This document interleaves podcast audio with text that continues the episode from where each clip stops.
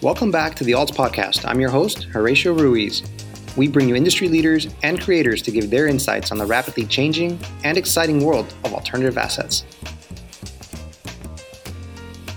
Opinions expressed on this podcast by the host and podcast guests are for informational purposes only and should not be considered investment advice. Podcast hosts and guests may maintain positions in the offerings discussed in this podcast. The intro song, Fishing for Pets, is written and composed by Alan Goldsher from his latest release, Live at the Lakeview Lounge. We're so fortunate today to have Howard Epstein. He's a financial advisor, also a lifelong sports memorabilia collector, just a general sports collector, to discuss here a white paper he had written a couple years ago. Howard, thank you for being on the podcast today. Thanks for having me, Horacio. Yeah, absolutely. You know, we first heard about you from Collectible. We were fortunate enough to listen to that episode.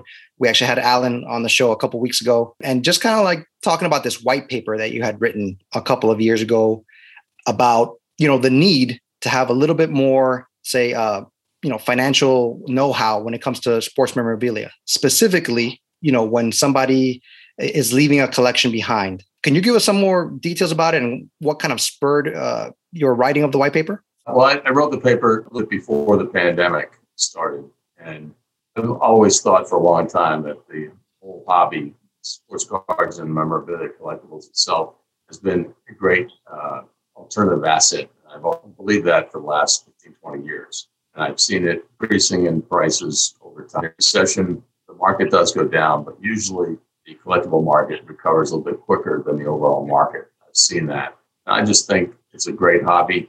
People love it. People love sports in general. And I think it's probably the biggest hobby in the country. That's probably far outweighed stamps and coins, which I know was a big hobby at one time. But I think the sports collectible market is really here to stay and increasing in value. And so I wrote the paper because I know that wealth management companies, a lot of times, some people, they get older and they suddenly die or pass away or become incapacitated or whatever the situation is, and their spouse is stuck with the collection sometimes, and they sometimes don't know what to do with it. Sometimes they do, but oftentimes they don't, and they usually end up selling it locally for 10 or 20 cents on the dollar, and they could get a lot more money for their collection if it's a good collection. I mean, some people have collections that are, you know, a lot of it isn't worth that much, but usually wealth management people are higher net worth people, so they probably have something good. Not all of it, maybe, but something certainly could be there that's decent and valuable. And so my premise was to help those people inside a wealth management company get, you know, probably closer to 80% instead of 10 or 20%, and that would, of course, help them out financially, as well as their advisor, hopefully invest those funds for them, increase their portfolio. Management company itself would also take a cut. That's how the wealth management business works. And so I figured it was kind of a win-win-win situation. And I wrote the paper specifically really for that reason. And hopefully that somebody within the wealth management community would understand that. And I've talked to a lot of advisors over the last couple of years. They immediately get it. If they're a collector and they're an advisor, they immediately get the whole concept, and they think it's great. And that in a quarter will get me a cup of coffee because it hasn't reached the right people yet in the firm. So still waiting to see if that's going to play out. So, I mean, you're basically advocating for these wealth management firms to create a new, you know, kind of position within their company that can kind of be called upon when it happens. If right. Someone happens to have, you know, a nice collection, a sports memorabilia collection. And I know we were talking specifically about how a lot of times it happens when, you know, an elderly gentleman passes away and leaves behind this stuff to somebody that doesn't, maybe, you know, a wife or maybe children that don't know what to do with it. That's kind of a situation we're talking about, right? Mostly, yes. I mean, there are some women that do collect, but primarily it's men that do collect. And so the women usually don't know necessarily about it. Some do. And I've seen some women at some of the shows I've attended, but it's a large percentage of men that do that. So yes, if the time comes when they either age out or want to get rid of it, or perhaps pass away prematurely, then it needs to have a position in a company to go to have your go-to person to say, okay, talk to the family about this. You know, with the technology today, with Zoom and FaceTime and all this stuff, you don't even have to travel to go see a collection. You can tell I can talk to somebody and in 15 minutes, I can tell if they have anything worthwhile or not. And then they can get the items directly to the auction houses. They'll get their cut. I have deals with the auction houses. Everything would work very well for everybody. It's a shame that nothing's happening. Yeah. So, you know, you will say that you have had these conversations, but for one reason or another, your call to action hasn't actually occurred, right? Needs the top management of a company, probably a collector that would get it and say, gee, this is a good idea. Because it really is a good idea. I haven't talked to anybody in the collectible field that doesn't think it's a good idea. So I know it will work. But like I said, it hasn't worked as of yet. I'm still hopeful. Yeah. And like you said, it's a win-win-win, right? For the family, the wealth management firm, and also for the individual who's kind of, you know, cutting those deals. What would something like that look like? So somebody, a position like that. So somebody comes into the firm, they have a collection, and then that person would kind of, like you mentioned before, you know, direct them, you know, whether it's to a specific auction house or whether it's to, you know, a specific, even people that run estate sales, right? They maybe do a good job of doing that. Or would it be just that one person kind of like taking a collection and overseeing its liquidation, whether it's through, you know, online auctions, eBay, things like that? What do you envision that looking like? I don't see it doing it online because that takes a lot of work for that individual to do that. I think it's more of seeing what the collection is, you know, the value or the scope of the collection essentially, and seeing which auction house may be best suited for that particular person. They're the experts, okay? Not the client. They're the experts. They know how to sell the stuff. They know how to package it in different lots and so forth. They're the ones that know what they're doing. And so I would go in to a wealth management community, and I wouldn't speak to the individuals until they had a need. I would speak with the advisors. I've spoken to a lot of people in the collectible market, and I ask a lot of them, I say, do you have an advisor? The ones that do have an advisor, a financial advisor, the next question I always ask is, have they ever asked you about your collection? And the answer I always receive is, no, they don't. Okay, or they don't know I have it. So you really just have to get the advisors just to ask if that's the situation. And so that's the premise of what I would do within an organization. And then once they've at least asked the question, nothing may happen. I mean, the person may not even tell you they have a collection, because some people are secretive about it. But if the guy all of a sudden passed away and he had a collection and his wife was stuck with it, she may remember that the advisor asked that question and call him and get me involved, you know, somebody like myself. That's when it would happen. It wouldn't be, I wouldn't go out and speak to all the people. You know, if they have a question, I'd be happy to answer it, things like that. One of the things that you had asked me prior to us getting on was the loan situation. So there's oftentimes somebody may have a big collection and they want to increase their collection, and maybe they don't have the funds. They want to see about getting a loan. Well, you can get a loan from a wealth management firm with putting up collateral, some of the portfolio that you have.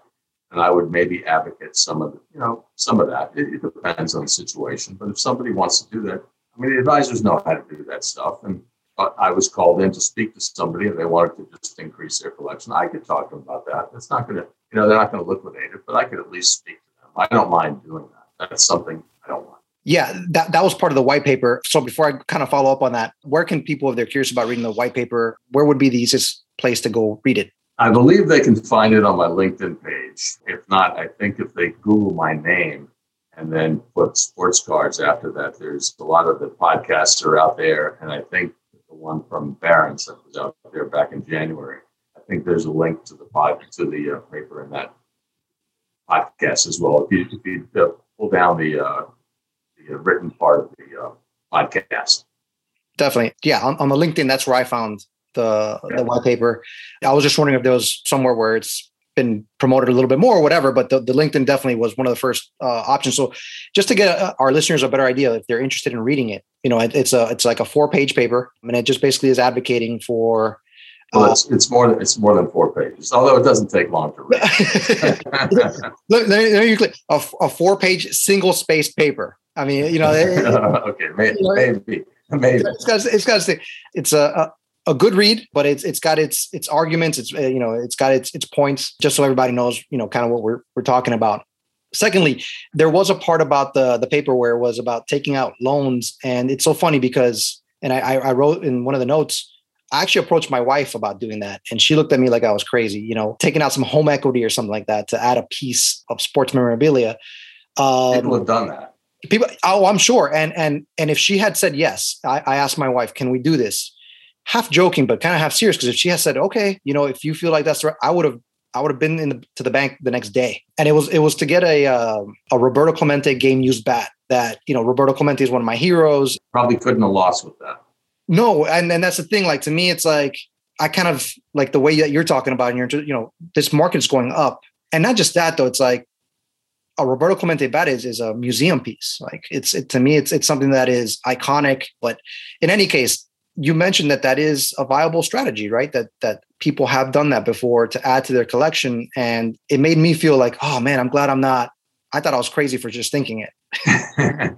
Well, it was really in the context of getting it a loan from their portfolio with the wealth management firm. But you can certainly take another second mortgage out on your house if you really do that. I mean, I wasn't going to advocate that, but people do that. You were also, you know, you're talking from a point of experience. You've been a collector.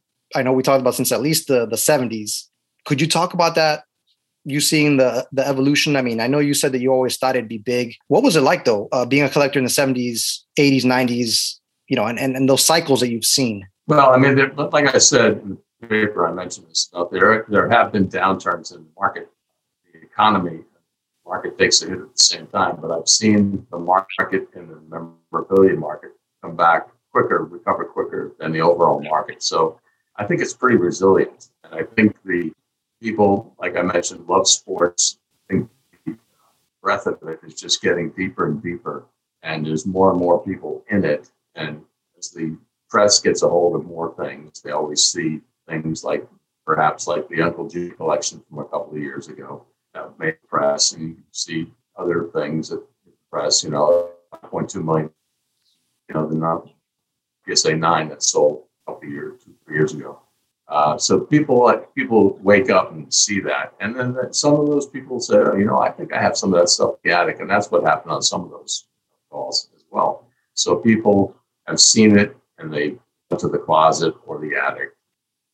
You know, over the last few months, I've talked to a lot of firms, and they contacted me through the paper and so forth and some of the podcasts, and they say, oh, you know, I had the exact situation you just podcast, and well, this is not scientific, but I think that situation occurs probably about once a week in the country where someone is, you know, needs to get rid of a collection for whatever reason and gets 5%, 10%, 20% locally.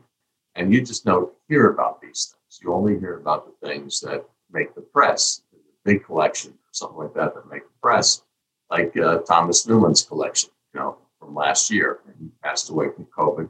Right. And in fact, one of my, I have a little black book when I used to run shows back in the early days.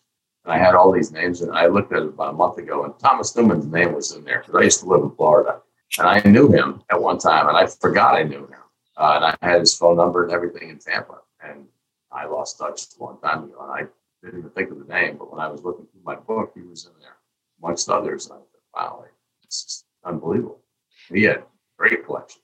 Thomas Newman was the doctor, right? Yeah. Yeah. Yeah. I remember listening. Yeah. Hearing about him. Yeah. He sold the collection for about $20 million, you know, at one of the auction houses in California, I think. So, yeah, it's just amazing some of the stuff that's out there. And, you know, the good stuff, you know, like you collect, Roberto Clemente. He's a great guy to collect. I mean, Hall of Famer, obviously deceased. You know, he can't do anything bad. So, a la OJ Simpson or something like that. You know, some of these newer players, they're still playing. I mean, hopefully they'll make the Hall of Fame. Hopefully they won't do anything dumb. But some of these guys, you know, like the Aaron's, Mays, Mantles, Lenny's, Jackie Robinson's, guys, and even Williams and DiMaggio would be next tier, in my opinion. Of course, you got Ruth and Gehrig and those guys back in the early days. So it's those are the breadwinners to me. And so we talked about your journey as a collector. Do you mind sharing a little bit about that? Like, I mean, how long you've collected for? What do you plan on doing, or how do you see your collection going in a couple of years, you know, when it's time for you to decide, should I keep this or should I hand it down or auction it off? What are your thoughts on that? Well, I'll probably end up auctioning off pieces of my collection eventually. Haven't really done that yet, although my wife would love me to get rid of everything now. Yeah. I told her if I did, what would I do? I'd probably bug her. But, so I'm very passionate about it. I still enjoy it. I still like looking at the stuff. Probably auction some stuff off over time. I don't think I'm going to be handing it down to my kids, although they would certainly take it. But they're only in it for the money. My son, when he was very young, in fact, I talked to my wife about this today. He was probably 5 or 6 years old, and I gave him a couple of packs of cards. He was sitting on the edge of the fireplace, opening them up, and he had his scissors in, and he started cutting up the cards. And I looked at my wife and I said, "He's not touching my collection," and he hasn't. That's so funny. I have three boys. My 6 and 4 year old, I've been slowly getting them into cards. I could tell it's going to be my oldest son who's going to be the collector. My 4-year-old is like bending them and throwing them. The other one is like taking care of them and the top loaders and everything. So yeah, and it makes me wonder, like, why am I collecting this stuff? You know. And it's just, you can't help it, right? It means something to you. And we talked about that.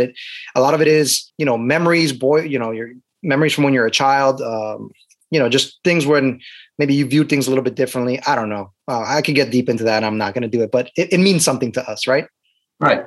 You know, I was one of these guys that collected. I was I'm a set collector. I just figured, people collect teams or whatever. If you like the Yankees or whatever, and I'm like, if you like the Yankees, you collect all the Yankees.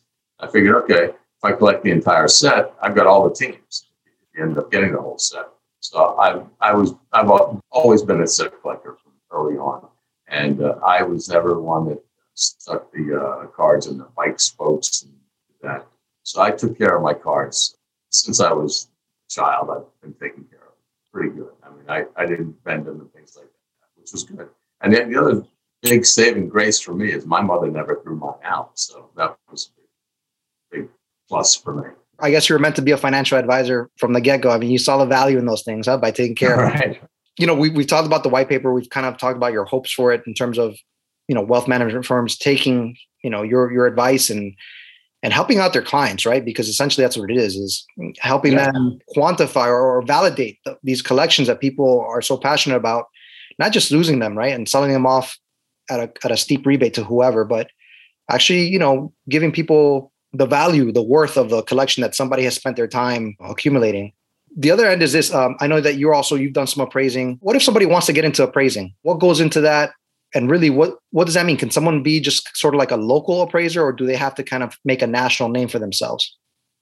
Well, I think, you know, if you can get a national name for yourself, I think that's great. But and I don't know of any particular agency or anything that you can go and study to be an appraiser. I know that some of the, whether it's coins or stamps or things like that, other type of collectibles, they might have something organized like that. I don't know of anything organized, at least yet, that we have in our industry to say, oh, you got a certificate to do this. Now, maybe I'm wrong. Maybe there is something out there.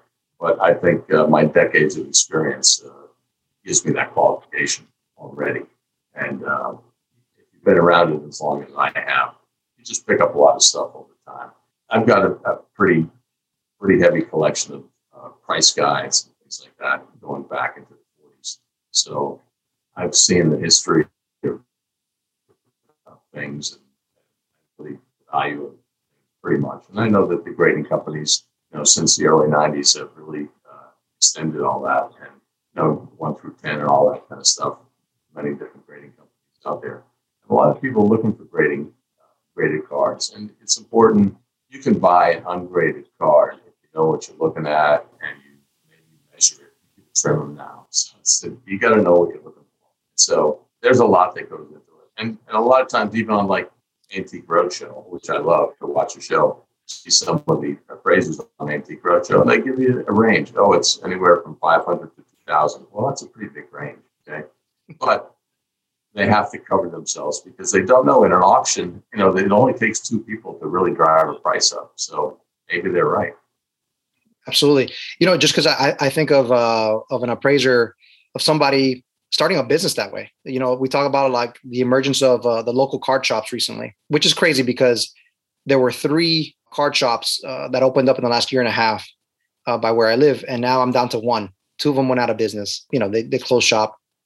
And I'm just thinking, like, if someone loves sports, you know, that's a good sort of market to get into where if you have knowledge, if you've kind of been in there for a couple of years, you can kind of, you know, market your services with the amount of information that's out there as well and begin to sort of, you know, be an appraiser. But I don't know if that's kind of taboo, you know, in terms of like you're looked down upon if like you said, you're not, you don't have that certification or you don't have that wealth of experience. I'm just kind of curious about that, you know, about if these wealth management firms aren't going to hire a department, well, who steps in for them, right? Well, I think really nobody's the answer.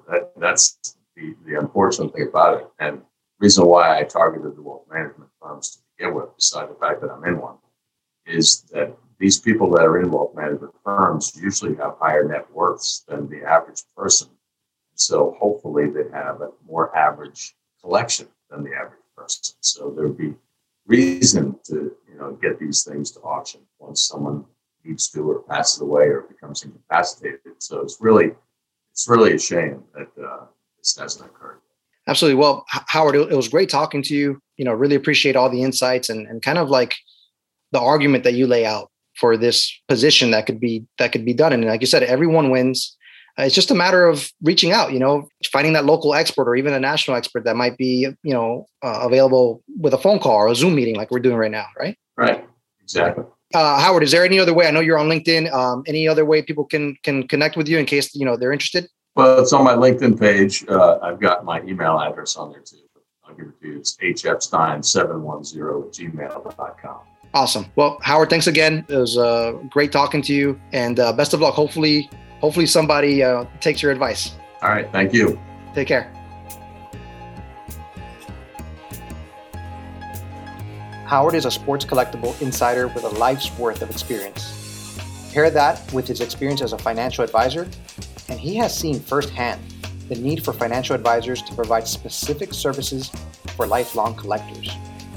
It would be a shame if a collection decades in the making gets sold for pennies on the dollar inadvertently for lack of knowledge. Howard is advocating for a change. Alternative assets like sports memorabilia are every bit the assets that stocks and bonds are. If you enjoyed today's podcast, let others know about it. We find our guests so interesting and knowledgeable, and I know others will too. Or leave a review or hit the follow button. Until the next episode, take care.